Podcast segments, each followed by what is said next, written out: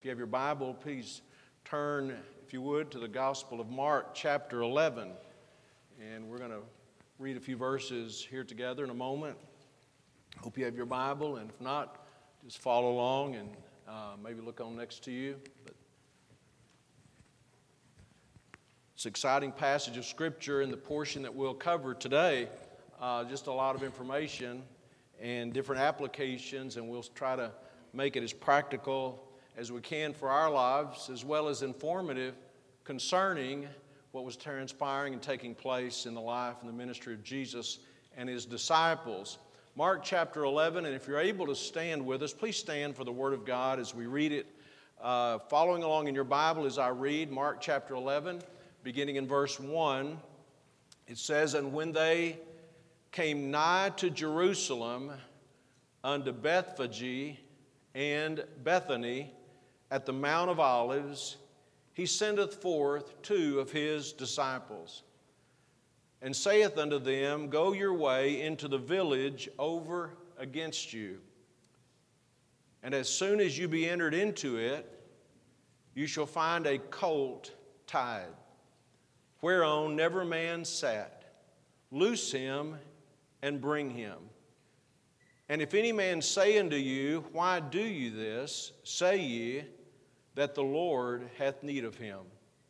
And straightway he will send him hither. And they went their way and found the colt tied by the door without in a place where two ways met. And they loose him. And certain of them that stood there said unto them, What do ye, loosing the colt? They said unto them, Even as Jesus had commanded, and they let them go. And they brought the colt to Jesus and cast their garments on him, and he sat upon him.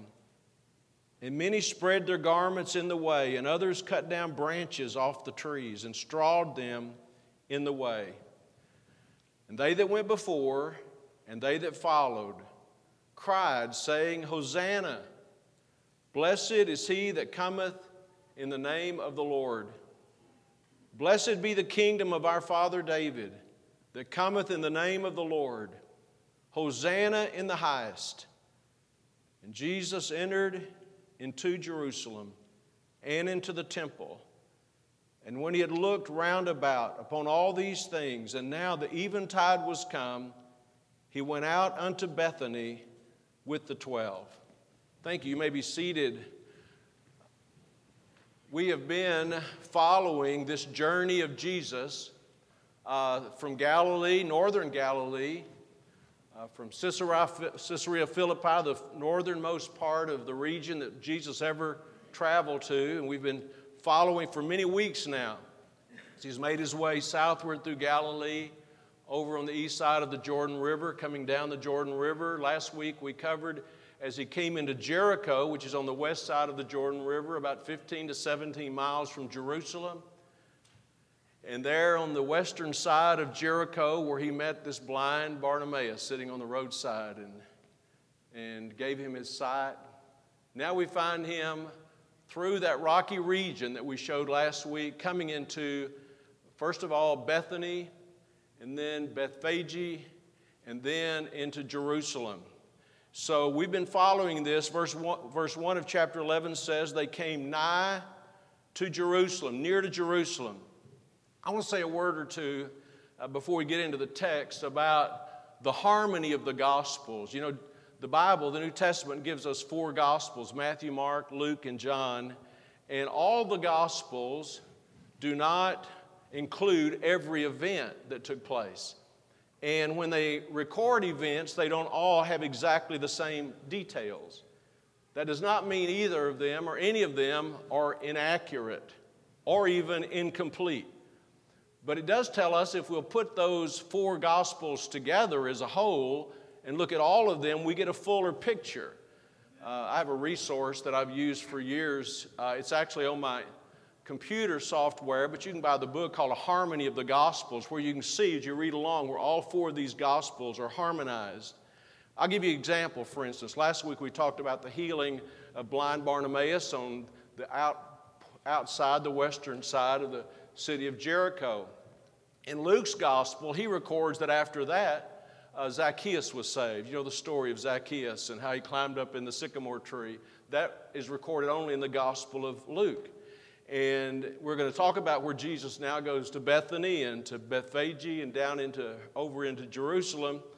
But John records in his gospel that, that Mary and Martha's house was on the way, and Jesus went into Mary and Martha's house before he went into Jerusalem. All I'm saying is, you know, you can't cover all of these different things in all the Gospels. If we were teaching or preaching uh, the, the life of Christ, we might harmonize all those. But I say all that in introduction because we're going to look at a few other passages today that have to do with the same period of time.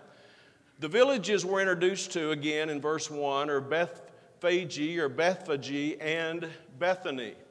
They're very near proximity to Jerusalem.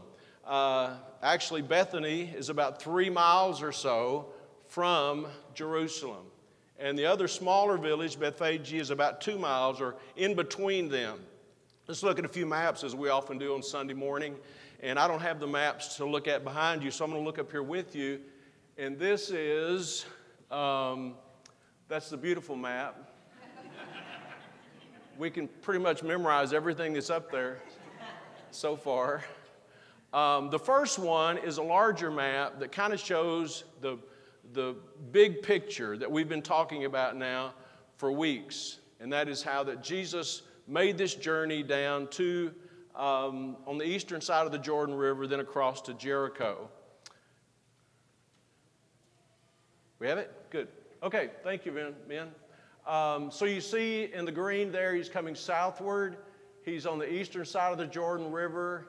He crosses over into Jericho, and we were there last week. And now he's going to go in. And by the way, look down here at the bottom right at the scale. That's 20 miles. So you can see there from Jericho into Jerusalem, it's about 15 to 17 miles. He'll go through Bethany and Bethphage on the way. I think the next map is a little closer up where you can actually see some highlights, some places. Uh, he came, he'll come through Bethany into Bethphage. You'll notice right under the word Bethphage there is the Mount of Olives, a very familiar place in the Bible. And he will, he will begin to descend from the Mount of Olives and go through the area where the Garden of Gethsemane was, that Jesus frequently visited. It's going down. He'll cross the Kidron Valley there. You see that Kidron Valley there, and then he will go into the eastern gate, the golden gate, the eastern gate, into the, the old city walls, into the city of Jerusalem, and just inside those city walls would be the temple. Let's look at a couple of other photos if we could. Here's a picture from a distance. If you were, my wife and I have been there twice, if you were on the Mount of Olives, this is what you would see across the Kidron Valley. And by the way, it's called the Mount of Olives because of all the olive trees. You see across that uh, Kidron Valley and you see the gates, the eastern gates, you see them at the top, and they're closed, have been closed for four or five hundred years. Uh, let's look at another photo, if you could, please. This is showing the picture today from the Mount of Olives, from the Garden of Gethsemane area, across the Kidron Valley, and just behind the eastern gate, you see the Dome of the Rock, the Muslim mosque, and uh, which um, is so prominent. In Jesus' day, you would have seen the temple sitting in that very place large, beautiful, magnificent structure. Here's a picture if you were standing at the eastern gate looking toward Bethphage and Bethany, what you'd see here is the, the Mount of Olives. So that's what the Mount of Olives actually looks like. You see all the olive trees, the greenery. You see that structure kind of in the middle to the left. Just above that would be the Garden of Gethsemane.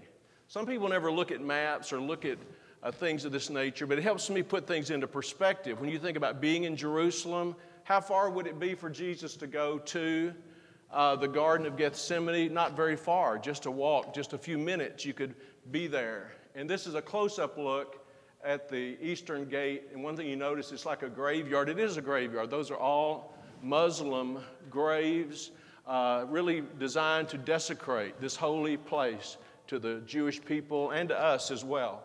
So, anyway, just a little geography lesson, a little bit of pictures there to help you. And uh, again, those gates are closed. Ezekiel actually wrote about the fact in his prophecy that those gates would be closed and that they will forward the prince uh, to go through, and one day they'll be open again. And Jesus will go into Jerusalem through those gates. Let's think about those villages now, as we talked earlier in our text in Mark chapter 11. Bethany is, a, is really, to me, one of the most uh, familiar villages in the region because that's where Mary and Martha and Joseph, uh, Lazarus lived. When Jesus visited their family, he would visit them there in Bethany. And I'm going to I'm going to ask you to do something for us at this time and hold your finger there in Mark chapter 11 and let's take and turn to the right to the Gospel of John. And I just want to notice a few things that John reveals about the time and the place uh, where we're reading about in Mark. In John chapter 12, he gives us an exact timeline, and I want to notice that and some other things. John chapter 12 and verse 1 says, Then Jesus, six days before the Passover, came to Bethany. So there we have an exact timeline. Six days before the Passover, less than a week from the time that Jesus will be crucified, Jesus and this group of people pass through uh, Bethany, where Lazarus was, it says in verse 1, which had been dead, whom he raised from the dead. And so um, the, past, the verses that follow this, and we're not going to dive into that today because that's not our primary purpose, this talks about when Martha the, and Mary were there and they're preparing a meal, and Mary takes this pound of spikenard, very expensive, and she, she wiped, she anointed the feet of Jesus and wiped his feet uh, with her hair, and uh, just a very wonderful moment that's taking place prior to uh, Jesus making his way on toward Jerusalem. One thing I want to notice while we're in John's gospel is John recorded, uh, the Apostle John recorded uh, how this opposition toward Jesus and the disciples is just mounting. Let me just point out a couple of things. First of all, in John chapter 11 and verse 55, it says, And the Jews' Passover was nigh at hand, and many went out of the country up to Jerusalem before the Passover to purify themselves. John, a first hand witness of what was taking place. Verse 56 says, Then sought they for Jesus and spake among themselves and they stood, as they stood in the temple. What think ye?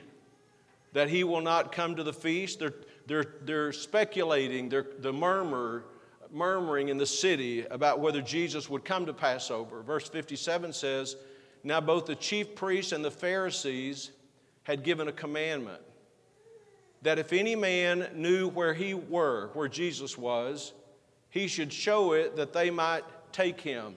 So you, I think it's just important to realize they're going to enter in in a moment. We're going to read about it in Mark about this great moment of triumph and exultation and adoration for the King uh, who's come. But in, this, in the background, behind the scenes, there's this animosity growing, this, this hatred for Jesus and for not only for Jesus, but also for Lazarus, it says, because he had raised him from the dead. Look in chapter 12 of John now in verse, uh, verse 10.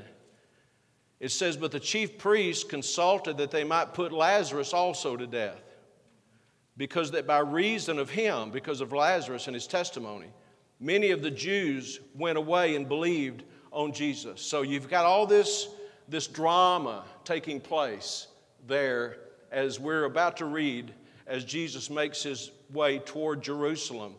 And I want to notice a couple of other things because I want to answer a question that maybe, maybe or maybe you haven't thought of this.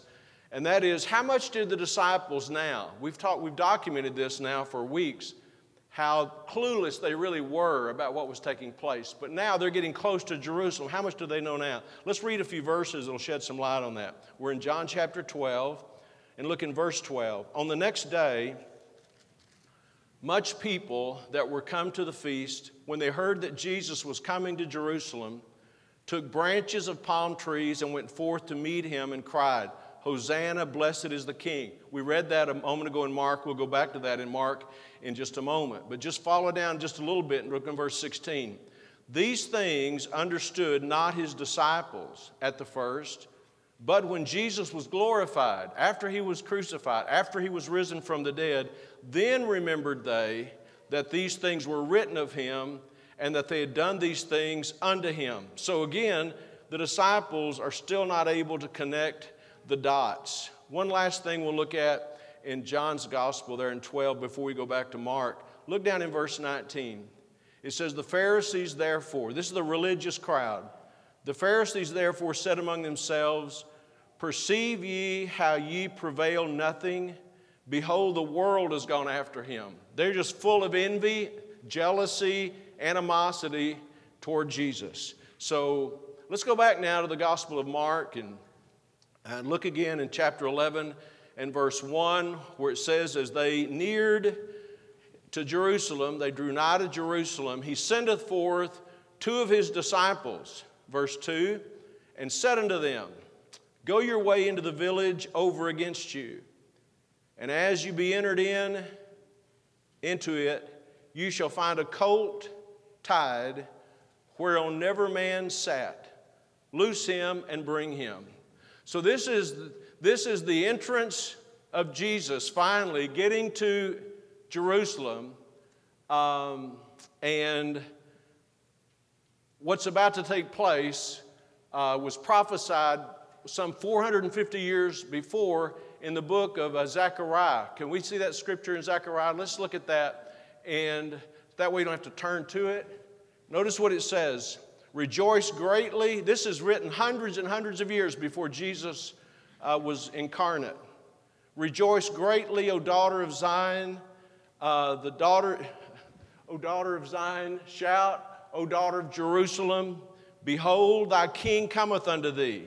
He is just, having salvation, lowly, riding upon an ass, and upon a colt, the um, foal of an ass. What a, what a great prophecy. This is actually going to be played out before us here as we read our text. And so Jesus sends these two disciples into a village, and it tells us that that village, in another place in Matthew, that that village is Bethphage. He goes into that village, and this is what he said When you go into the village, you're going to find a colt tied, tied up. And when you find him, you're going to loose him and bring him to us. And in verse 3, he says, If anybody questions you about this, if anybody says, Why do you this?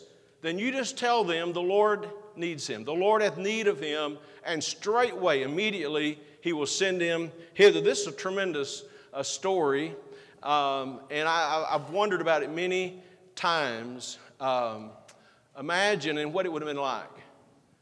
What it would have been like to be one of those disciples. Jesus said, just put yourself in that place. I'm going to send two of you, and I'm going to send you over to this nearest village.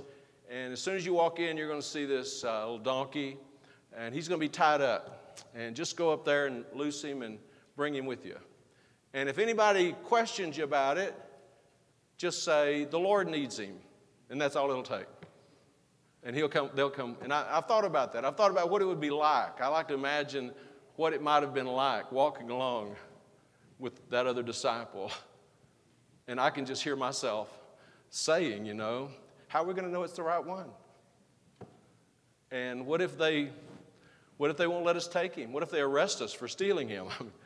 and so, but sure enough, these disciples go, these two disciples, they walk in, and, and it tells us that it was a place where two paths met, two roads met. There was this animal tied up just like Jesus said it would be. And they loosed him just like Jesus told them to. And they began to walk away, and they stopped him and said, You know, what do you think you're doing? Taking our burro. And they said, But the Lord needs him. And they said, Okay, that's all we need to know. You can have him. Um, to me, this is a great testimony there's so much in this passage today that I'd like for us to think about.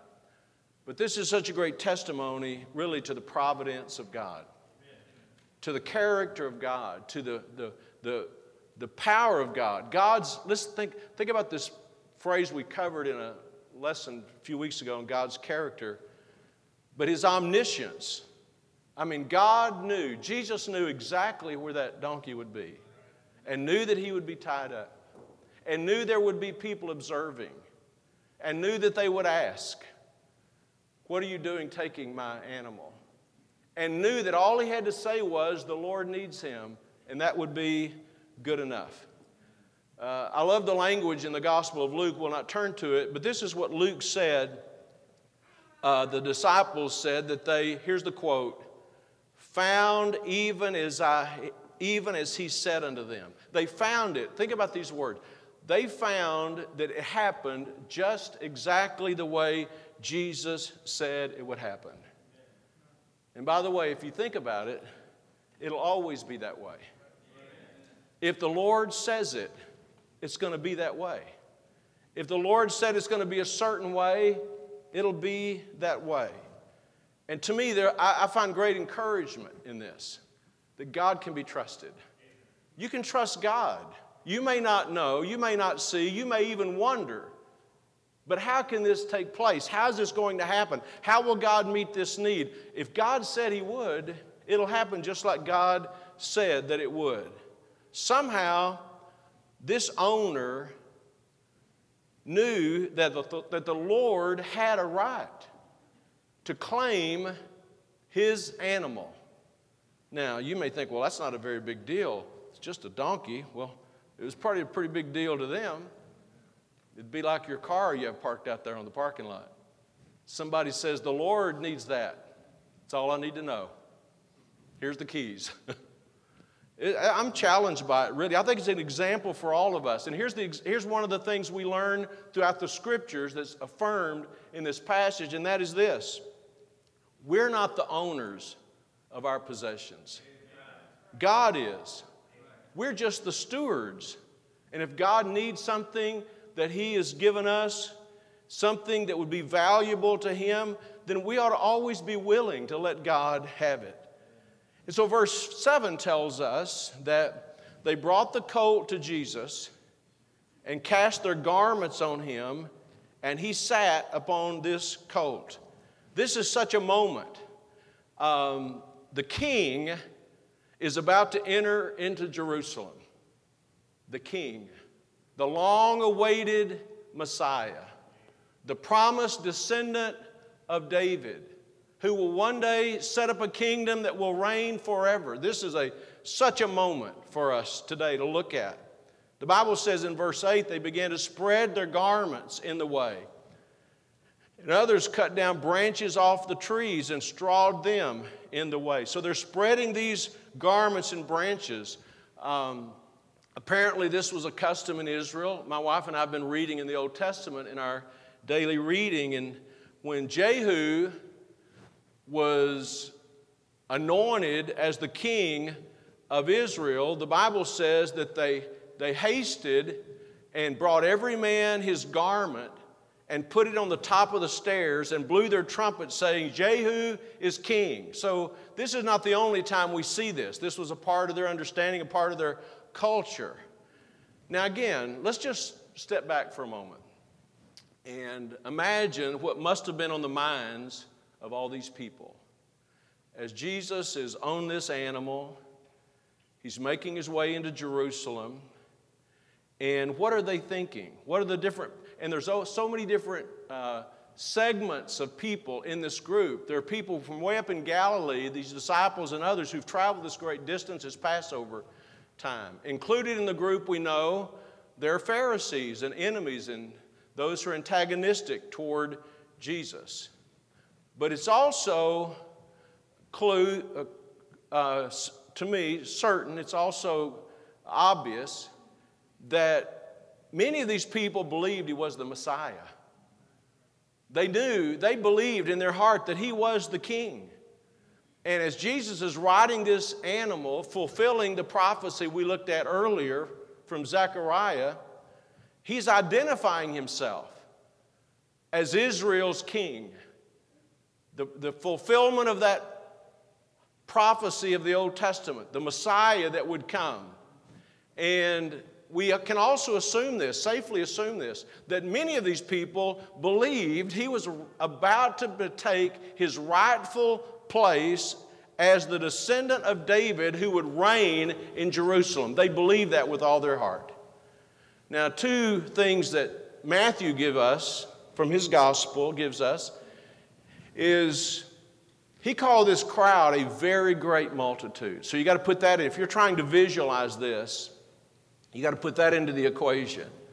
And he also wrote this, Matthew did, all the city was moved. It's, I don't know that anybody knows what the population of Jerusalem was at that time, but many people think it was around 80,000 people. So it was, it was buzzing around the city.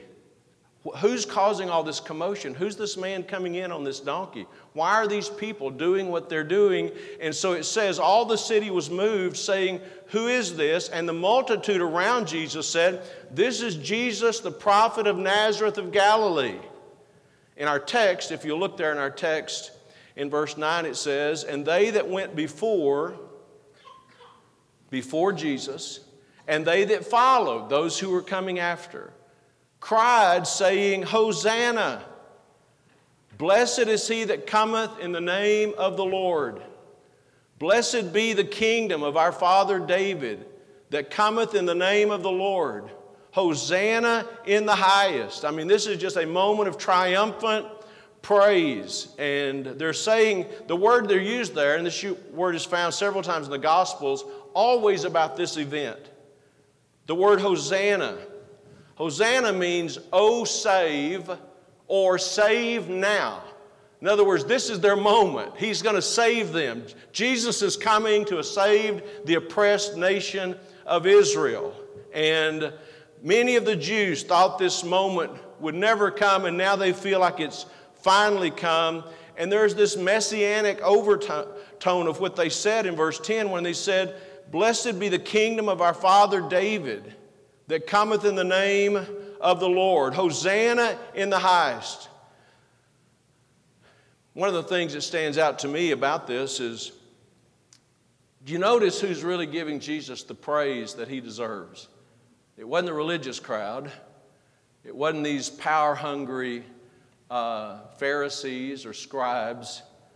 No, it was this, this heartfelt, spontaneous worship was coming from this common group of firm, committed believers in Jesus Christ. And one thing that stands out to me is quite a contrast. You know, as we've been going through the Gospel of Mark, you'll remember that numerous times when people would identify Jesus as the Messiah or the Christ, for instance, at Caesarea Philippi, when Peter gave that great announcement, Thou art the Christ, the Son of the living God. Jesus said, Don't be telling people about that.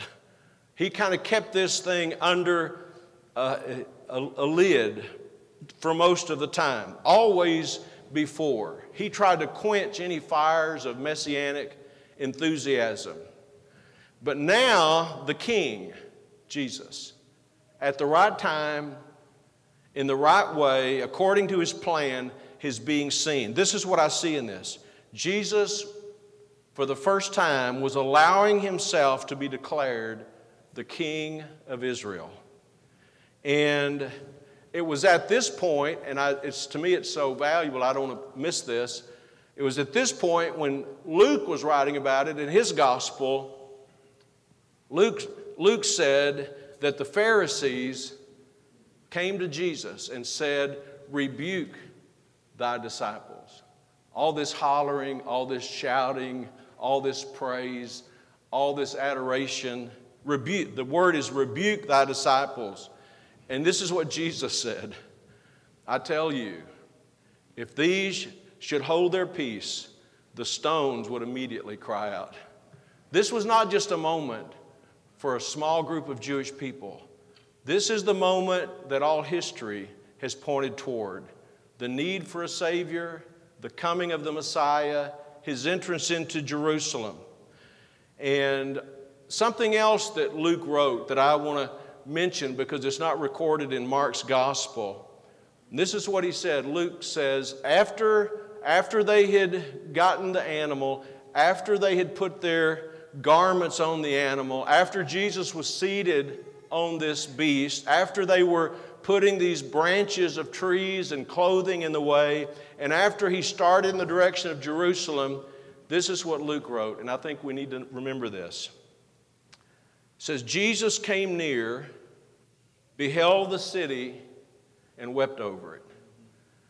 You know, as we were looking at that photograph earlier of standing on the Mount of Olives and seeing in the distance the city of Jerusalem, the gates around the city, the eastern gate at that time opened, crossing over the, you have such a beautiful view. Again, it, it is an amazing thing to stand there and just be able to look at that panoramic view of the city of Jerusalem.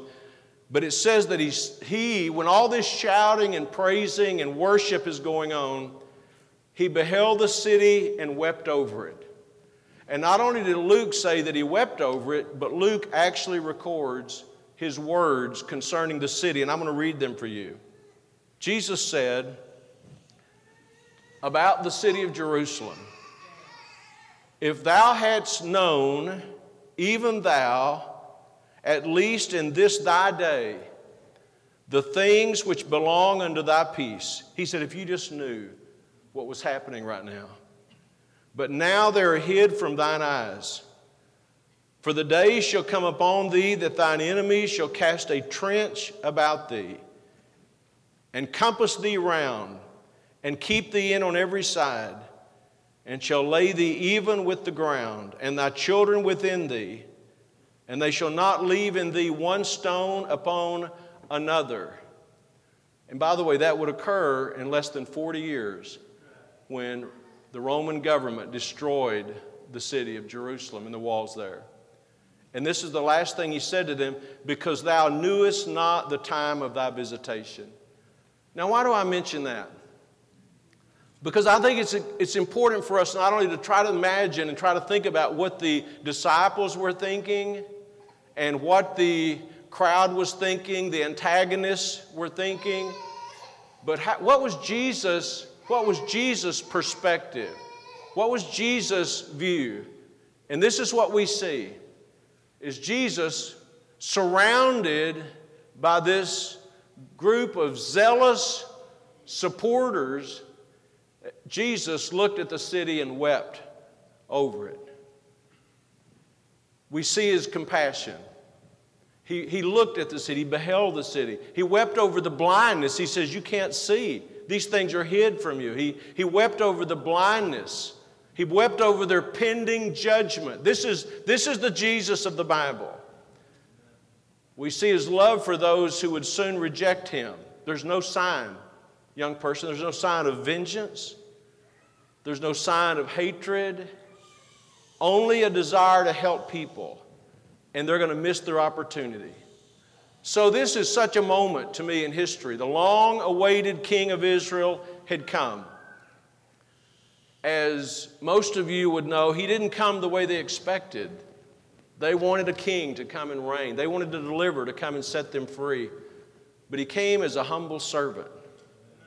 He came as a healer of broken lives. He didn't come exalting himself, building himself up, making a name for himself, trying to create a following. He came to be a servant. He came riding on a common beast not just a common beast, but a borrowed beast, a borrowed animal at that. Verse 11, if you look be there, verse 11, the last verse of our text today says, And Jesus entered into Jerusalem. He went into the city and into the temple.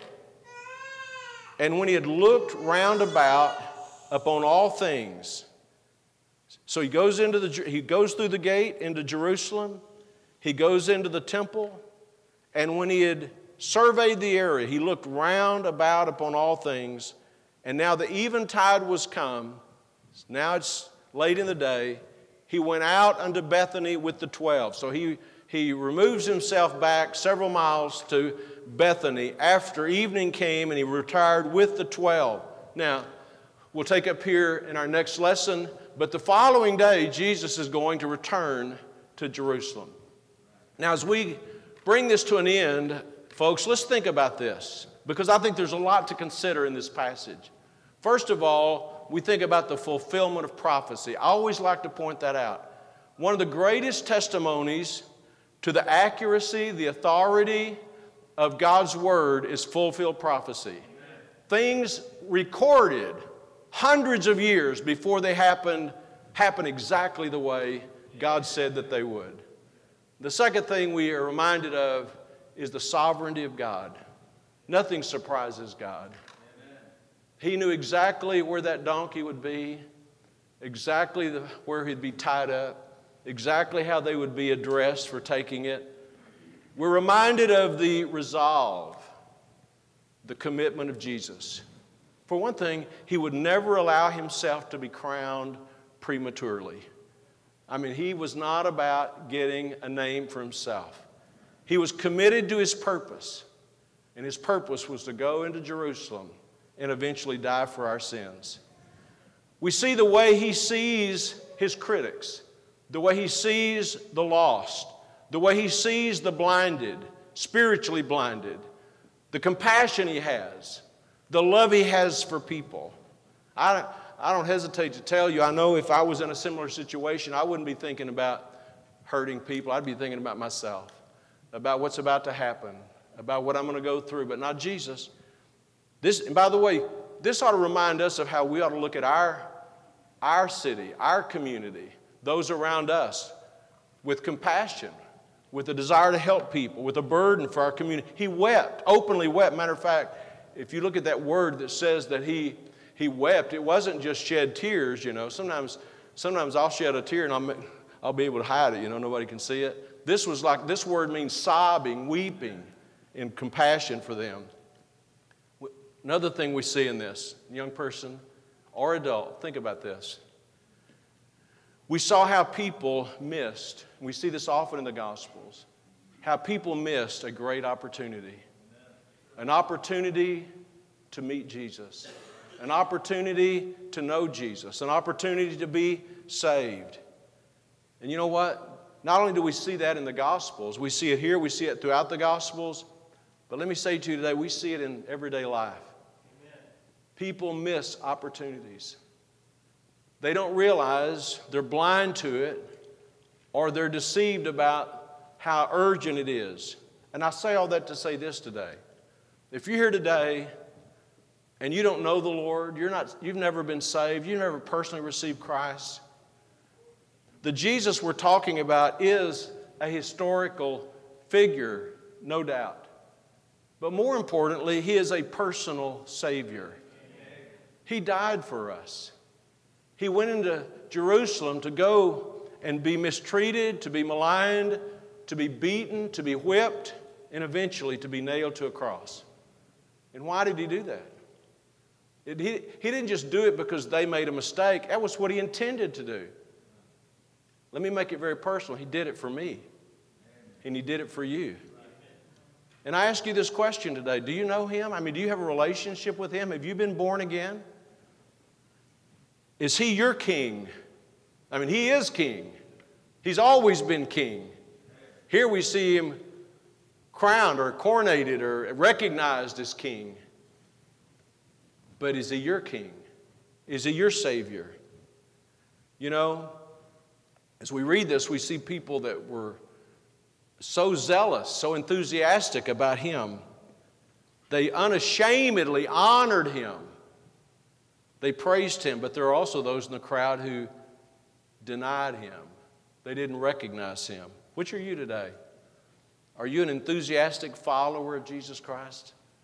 When I see this, I read this, I study this, I preach this, it just makes me aware of how important it is that we take advantage of the opportunities that God gives us. And right now is one of those opportunities to praise Him, to love Him, to worship Him, to obey Him, to identify with Him but also, if you're not saved, to trust Him as your Savior. I challenge you today. You say, well, How would I do that?